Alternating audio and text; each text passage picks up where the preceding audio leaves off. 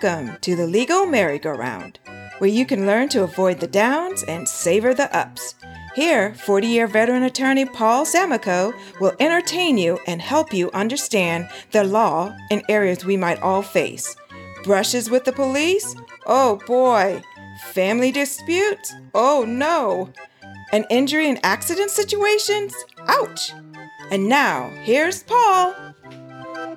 There. Hello. This is your host of the Legal Merry-Go-Round, Paul Samakow. I'm an attorney, and I want to share with you today, as I always do, that in everything you do in life, not just in the law and the things that might bring you in connection to the law, please avoid the downs and savor the ups. That's right you need to make sure that your life is filled with the positive and avoid the negative as best you can, because then you'll be happier.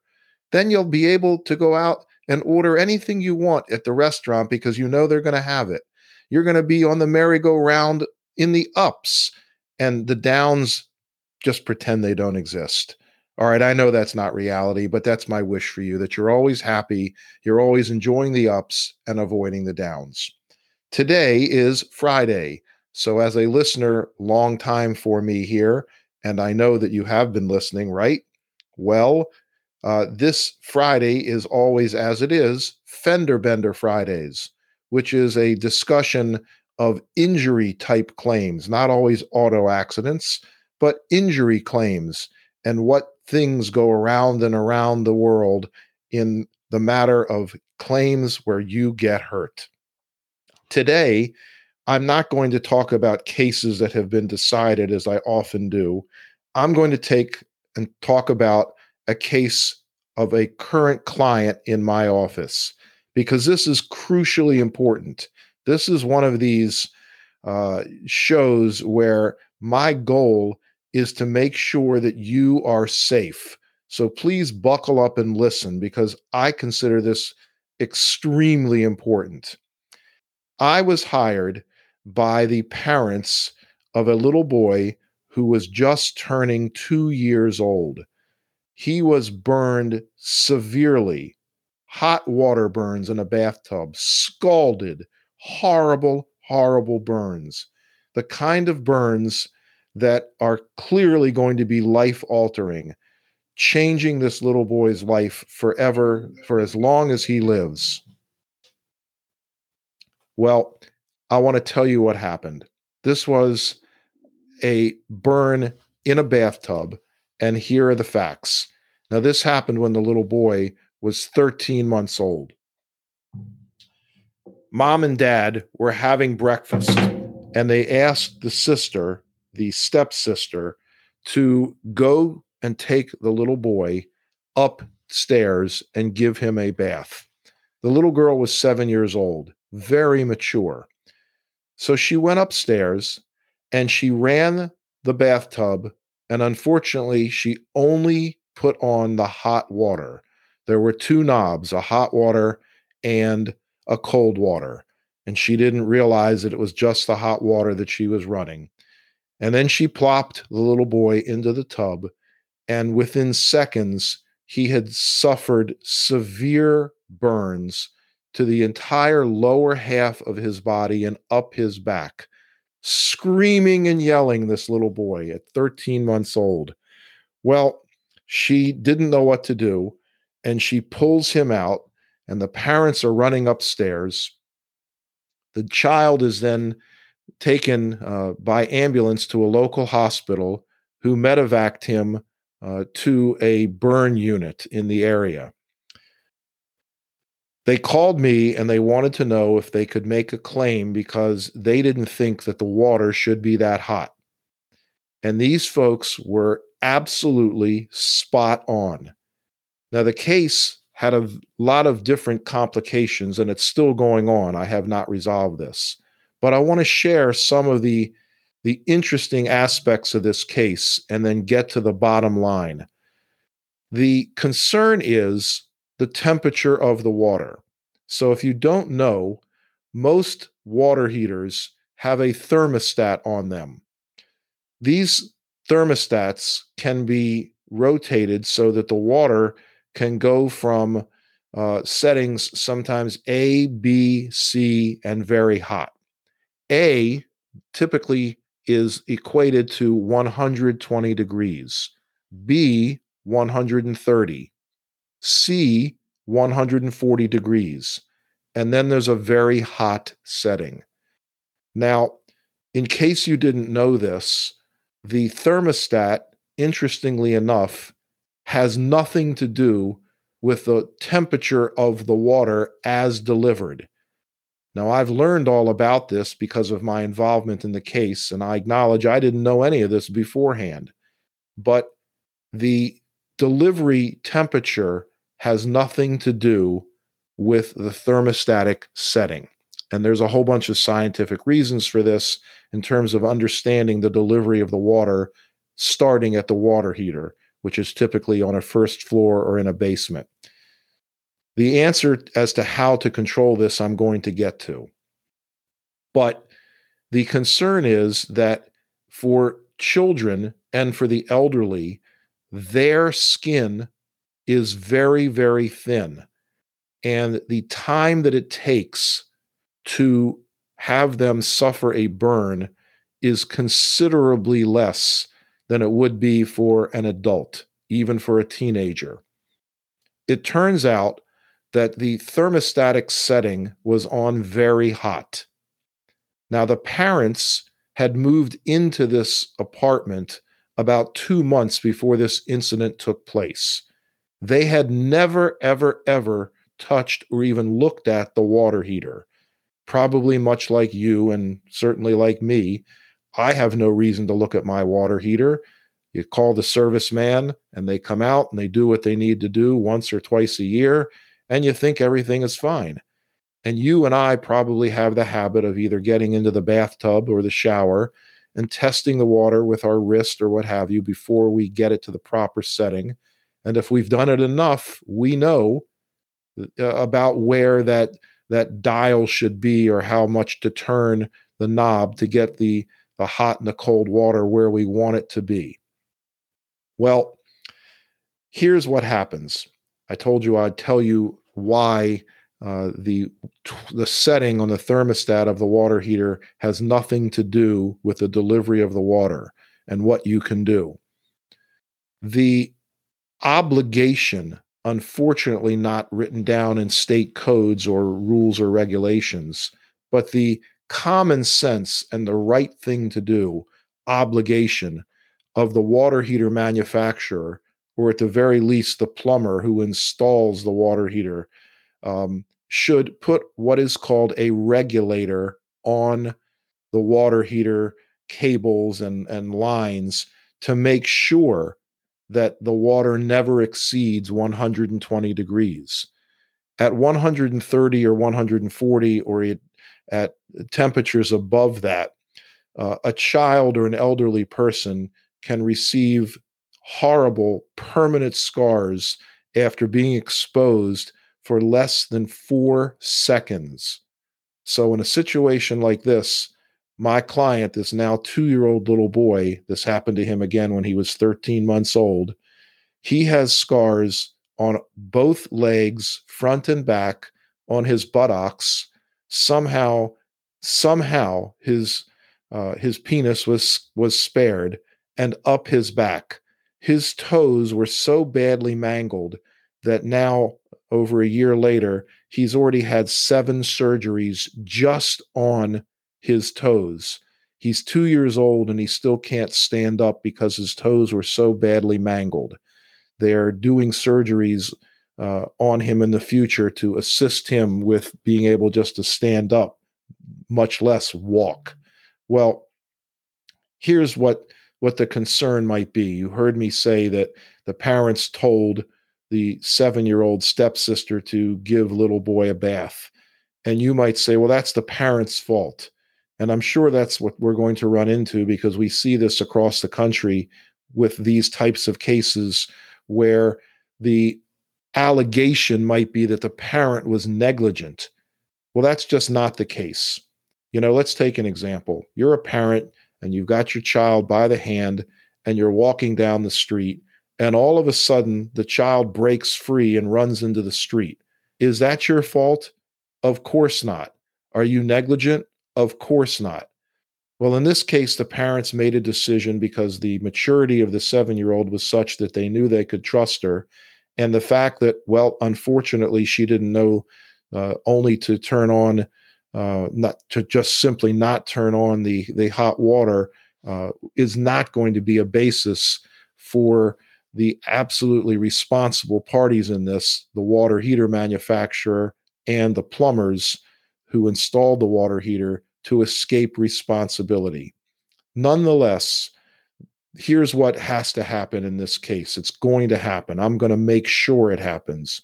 The water heater manufacturer and uh, the plumber and the landlord are all going to be responsible here. The landlord, because they have to provide a safe space for their tenants to live, and this wasn't safe.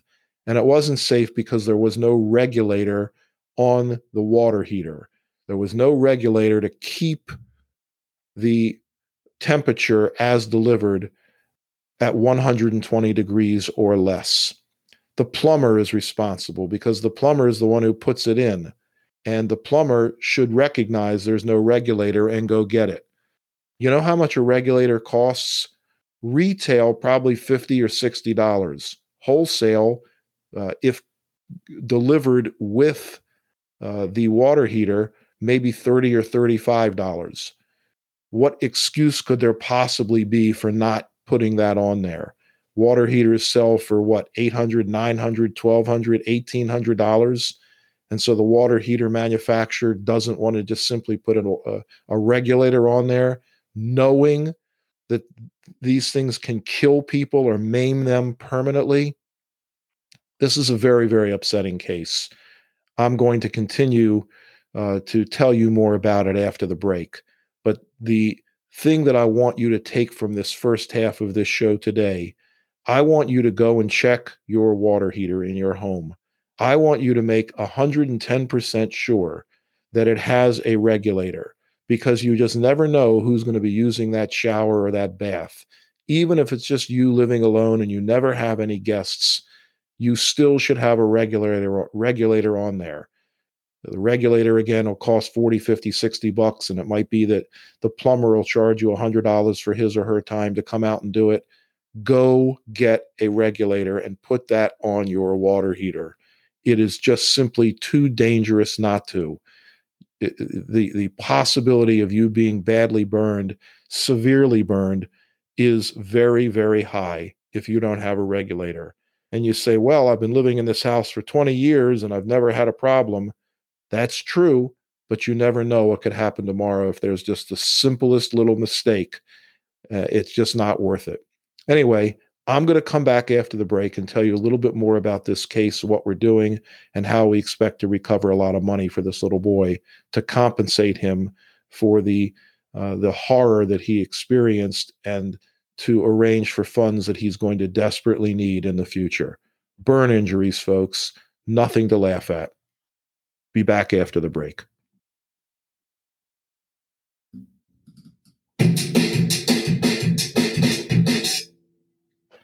So, do you still have the desire, or maybe you got rid of it when you were a little kid, to be in the Guinness World Book of Records? You know, I always had these crazy ideas of all these things I could do to get into the Guinness World Book of Records. That would be pretty cool.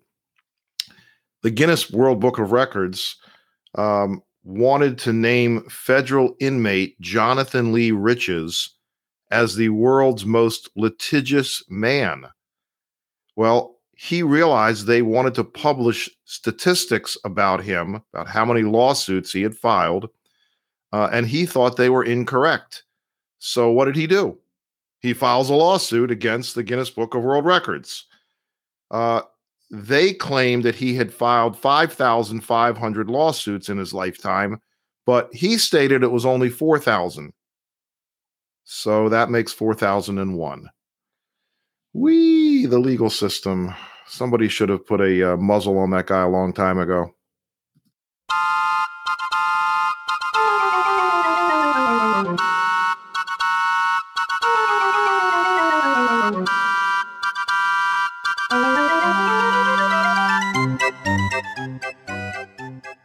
Okay, it's break time here on the merry-go-round. We want to give you value. So, do you need an attorney for an injury case, or a criminal matter, or something involving family law? Mr. Samakow has the answer for you. Go to our podcast website, www.thelegalmerrygoround.com. Again, that's thelegalmerrygoround.com, and click on the referrals tab. Then either fill out the form or call the telephone number where you can leave a detailed message that Mr. Samakow will pick up, and you'll get a response with a referral to an excellent attorney in your area within eight business hours. And the referral is free, no charge to you for this referral. So, again, if you're looking for a lawyer that meets the highest standards, Paul is going to hook you up and every attorney he refers to meets the highest standards, and Paul has checked them out for you. If you like what you're hearing from him during these shows, you know he's going to take care of you. So go to thelegalmerrygoround.com. And now, back to the show. Okay,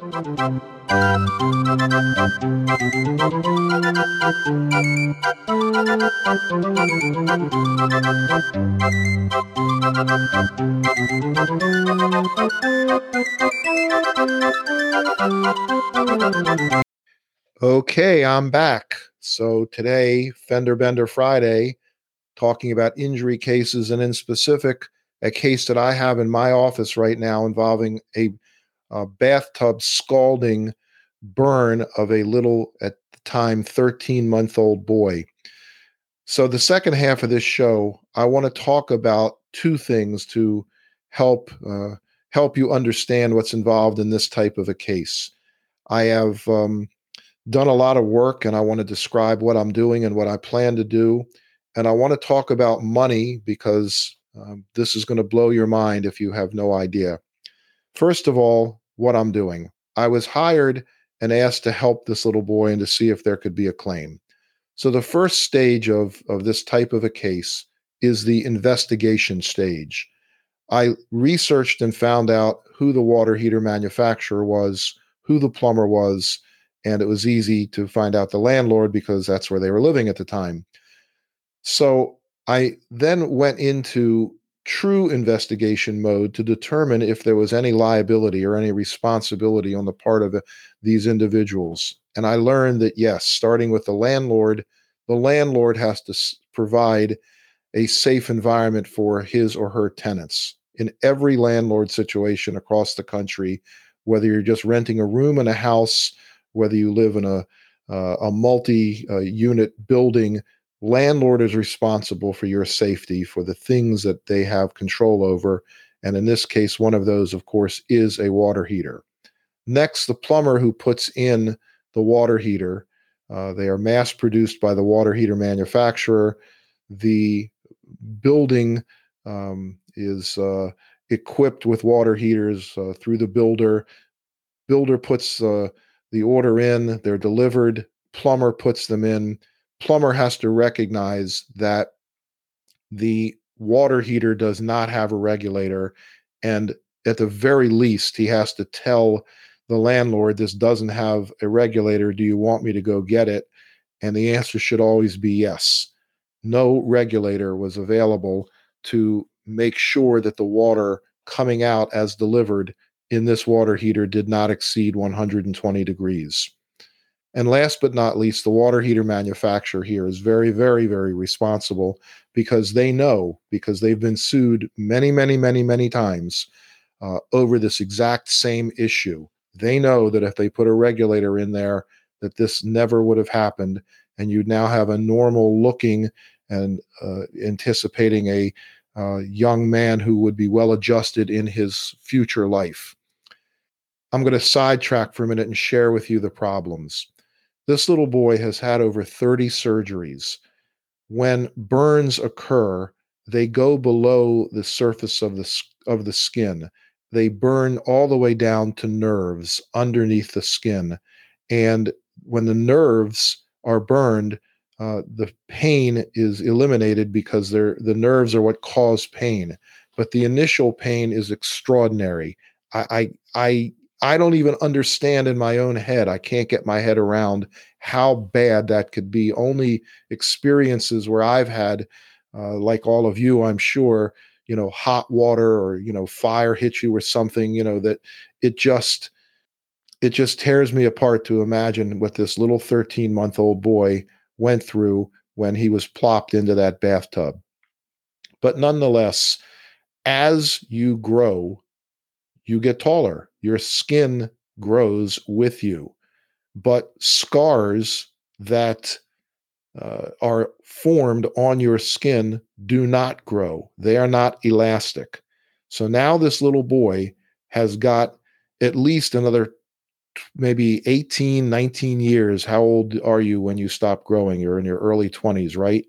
Um, every maybe month and a half, uh, not month and a half, every maybe year and a half, 15 months, 18 months, this little boy is going to have to have uh, what we call debridement.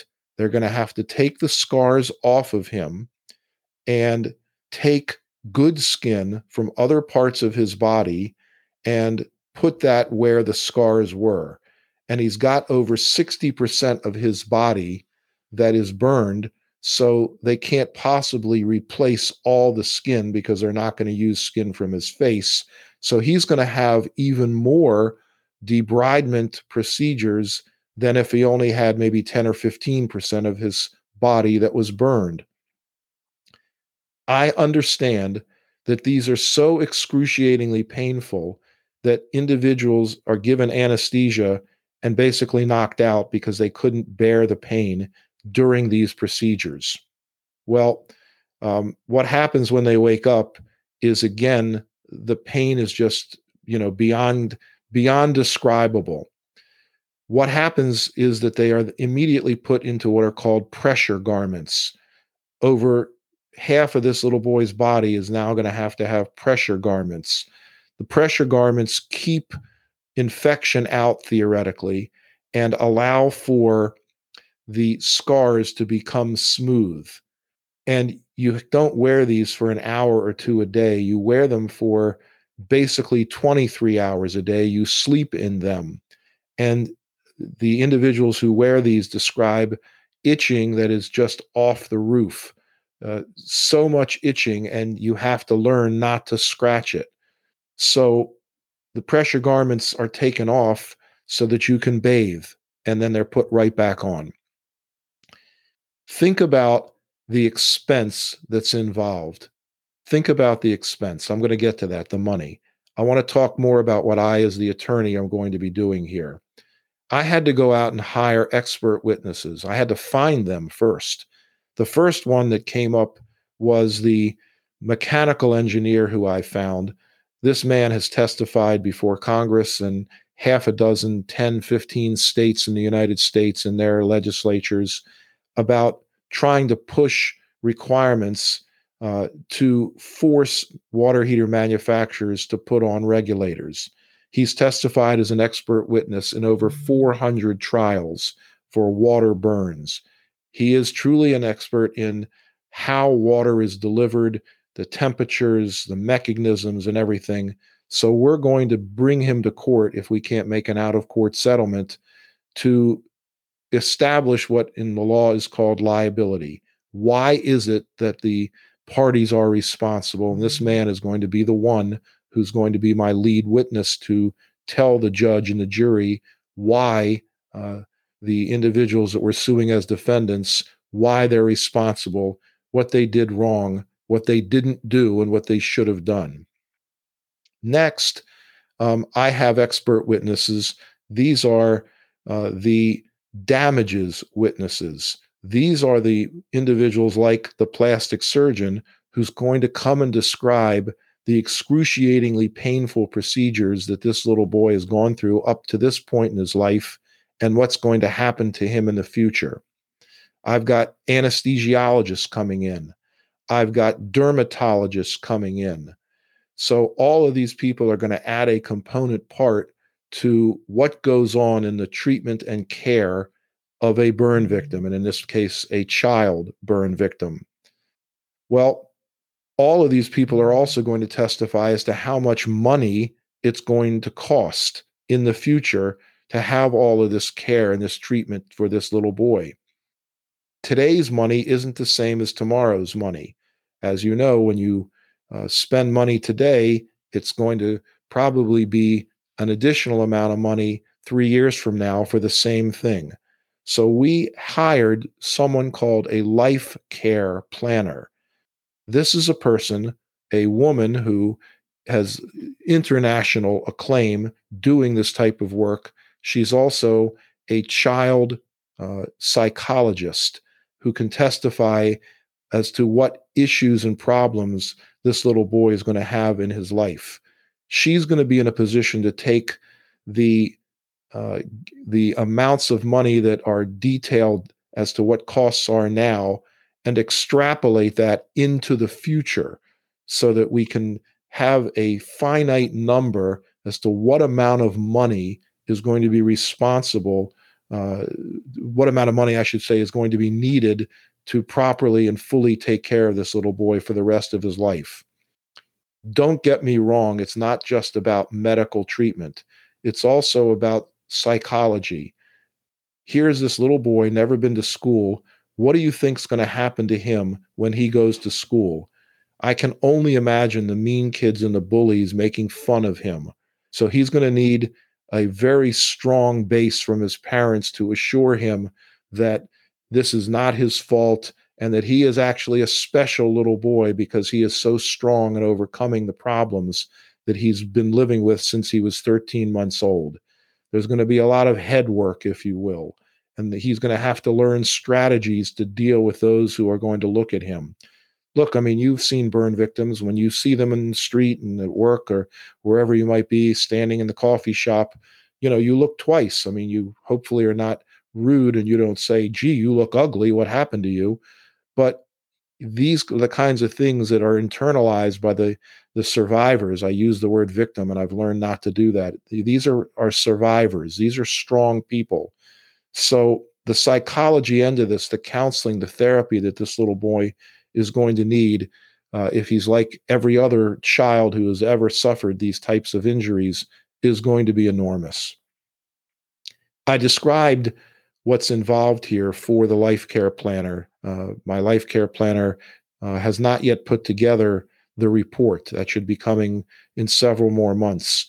But already she's told me that she expects that the life care plan, uh, the amount of money that's going to be needed, will exceed $10 million. Now, we go back and listen to what I just said that an amount of money spent today will probably be more three years from now or four years from now. So we're going to get that big number. Then I have to hire an expert because this is the court process, an economist to reduce that to, again, today's dollars. So there's a whole process that's involved in making sure that we get the right number and move forward my client is going to be entitled not only to what we call um, uh, the special damages, these are all the costs, these medical bills and what have you. And we're going to be able to extrapolate what kinds of work he might otherwise have been able to do that now he can't do as he re- reaches the work age. Um, so he gets quantifiable, easily calculable damages, which are called special damages. And he also gets what we call general damages. These are damages like things like pain, suffering, disruption of life, inconvenience, aggravation, stress, uh, embarrassment, humiliation. These are not quantifiable. What are these worth? Well, we're going to find out in this case eventually because uh, if we don't make a, a, settlement with the three defendants here, uh, an out of court settlement, we'll go to court and we'll try the case and we'll see how much money a jury awards my client for all of these special and the general damages. And I'm also going to ask for punitive damages in all probability on this case because we have a witness who is a former employee of the water heater manufacturer who testifies, who will testify, that the company knew of these dangers and refused to do anything I think that's behavior that uh, is reckless. I think it, it it's abandoning the the very common sense concern about the well-being of of human beings. I think that's going to give rise to punitive damages. I know the defense lawyers for the water heater manufacturer are going to fight that, and I'm not uh, 110% sure what's going to happen, but we're going to make the claim. In any event, what I want to share as a final thought before I conclude today's discussion of burn injury and what to do and what lawyers do and money, uh, I want to talk just briefly to those of you who might find yourself in a position to be caring for burn survivors. Burn survivors' families are angels. These are the people who, uh, well, okay, what is the expression just in a normal situation with a parent and a child? When you are a parent, you agree that for the rest of your life, you're going to always be worrying. Isn't that true? Your happiness is directly related to the happiness of your child. And you're going to do everything you can as a parent to make sure that your child is getting all the needs of uh, everything involved in, in this situation taken care of. There is a an expression, a term in in the world of of caregivers. It's called compassion fatigue, and I know you have some immediate understanding of this, but I'm going to explain it just a little bit because my hope is that if you are a caregiver for uh, a burn survivor or anybody that needs medical care, I mean, an elderly parent, you have to take care of yourself first. You're no good to anybody you're trying to take care of if you are fatigued and stressed and unable to function. Uh, let, let's just even think about, you know, that simple concept when you get on an airplane with your child, right? Don't you recall hearing the announcement that, you know, in the event of a water landing or in the event of a, a crash, the um, uh, the little cup will uh, will drop down and delivers air and oxygen to you and to the people next to you. So if you're riding with your child, make sure you put on your mask first. And you do this so that you can function and then you put the mask on the child. We've all heard that. It's the same thing. Compassion fatigue. You are compassionate, you are loving, you are caring, but you have to take care of yourself first so that you can then fully take care of uh, the one in your family who needs the attention. So the the way that you you do this is by making sure that there are others who can help you. That's right, others who can help you.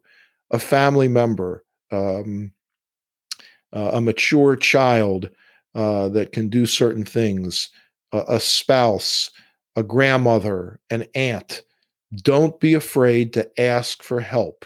This is crucial. You are Superman or Superwoman. Yes, I know you are. And thank you for doing that on behalf of the one that you're loving and caring. But you can't do it all. So please make sure that you set up a support system and that the um, the the needs of the uh, of, of the person you're caring for are completely met by individuals who have the strength and the energy and the clarity of focus to be able to do those things that are needed. Finally, um, I want to share that the burn community is exhaustive. It, it is just extensive. It's not exhaustive, it's extensive. If you find yourself the victim uh, of a burn, you are a survivor, or you have a loved one who is, go on to the internet and look up burn survivor resources. They're all over the country. Look for help, ask for help, even for little children, which is something that I'm hoping that the parents of my uh, client here are going to do when he's old enough is send him to what's called a burn camp over the summers. You know, little kids go to camp, right? Did you go? I I went once and you know, it was a lot of fun. You do all the activities in a in a woodsy environment, right? Well, it's the same thing with these little children who have been burned. But now they're looking at kids who are like them. They're looking at kids who are strong and have uh, are overcoming uh, the clear situation of looking different because of their burns and having some types of disabilities because of these burns. They're in a group of people like themselves where nobody is looking at them funny or ostracizing them. These are wonderful, wonderful institutions. I highly recommend that if that's a situation for you, that you look into burn camps for your child. Okay, that's a lot of talking. Um, burns, horrible, horrible, horrible situations. Um, I don't solicit on this uh, podcast for my legal services, but I do want to tell you that you need an attorney who is experienced and knows what he or she is doing if you uh, are someone who is a burn survivor or you're caring for someone who is a burn survivor. I'd be more than happy to talk to you. Uh, no questions uh, will be unanswered, no charge for talking to me whatsoever. Uh, I'm here to help. I can be a resource for you. And if lo and behold, you decide you want to take and use my legal services, I would be honored. I take these cases all over the country. Anyway, Fender Bender Fridays is now over on the legal merry-go-round. Have a wonderful weekend and please tune back in on Monday for the Marital Mondays edition of the legal merry-go-round. Thank you for listening and thanks for your ear. Bye bye.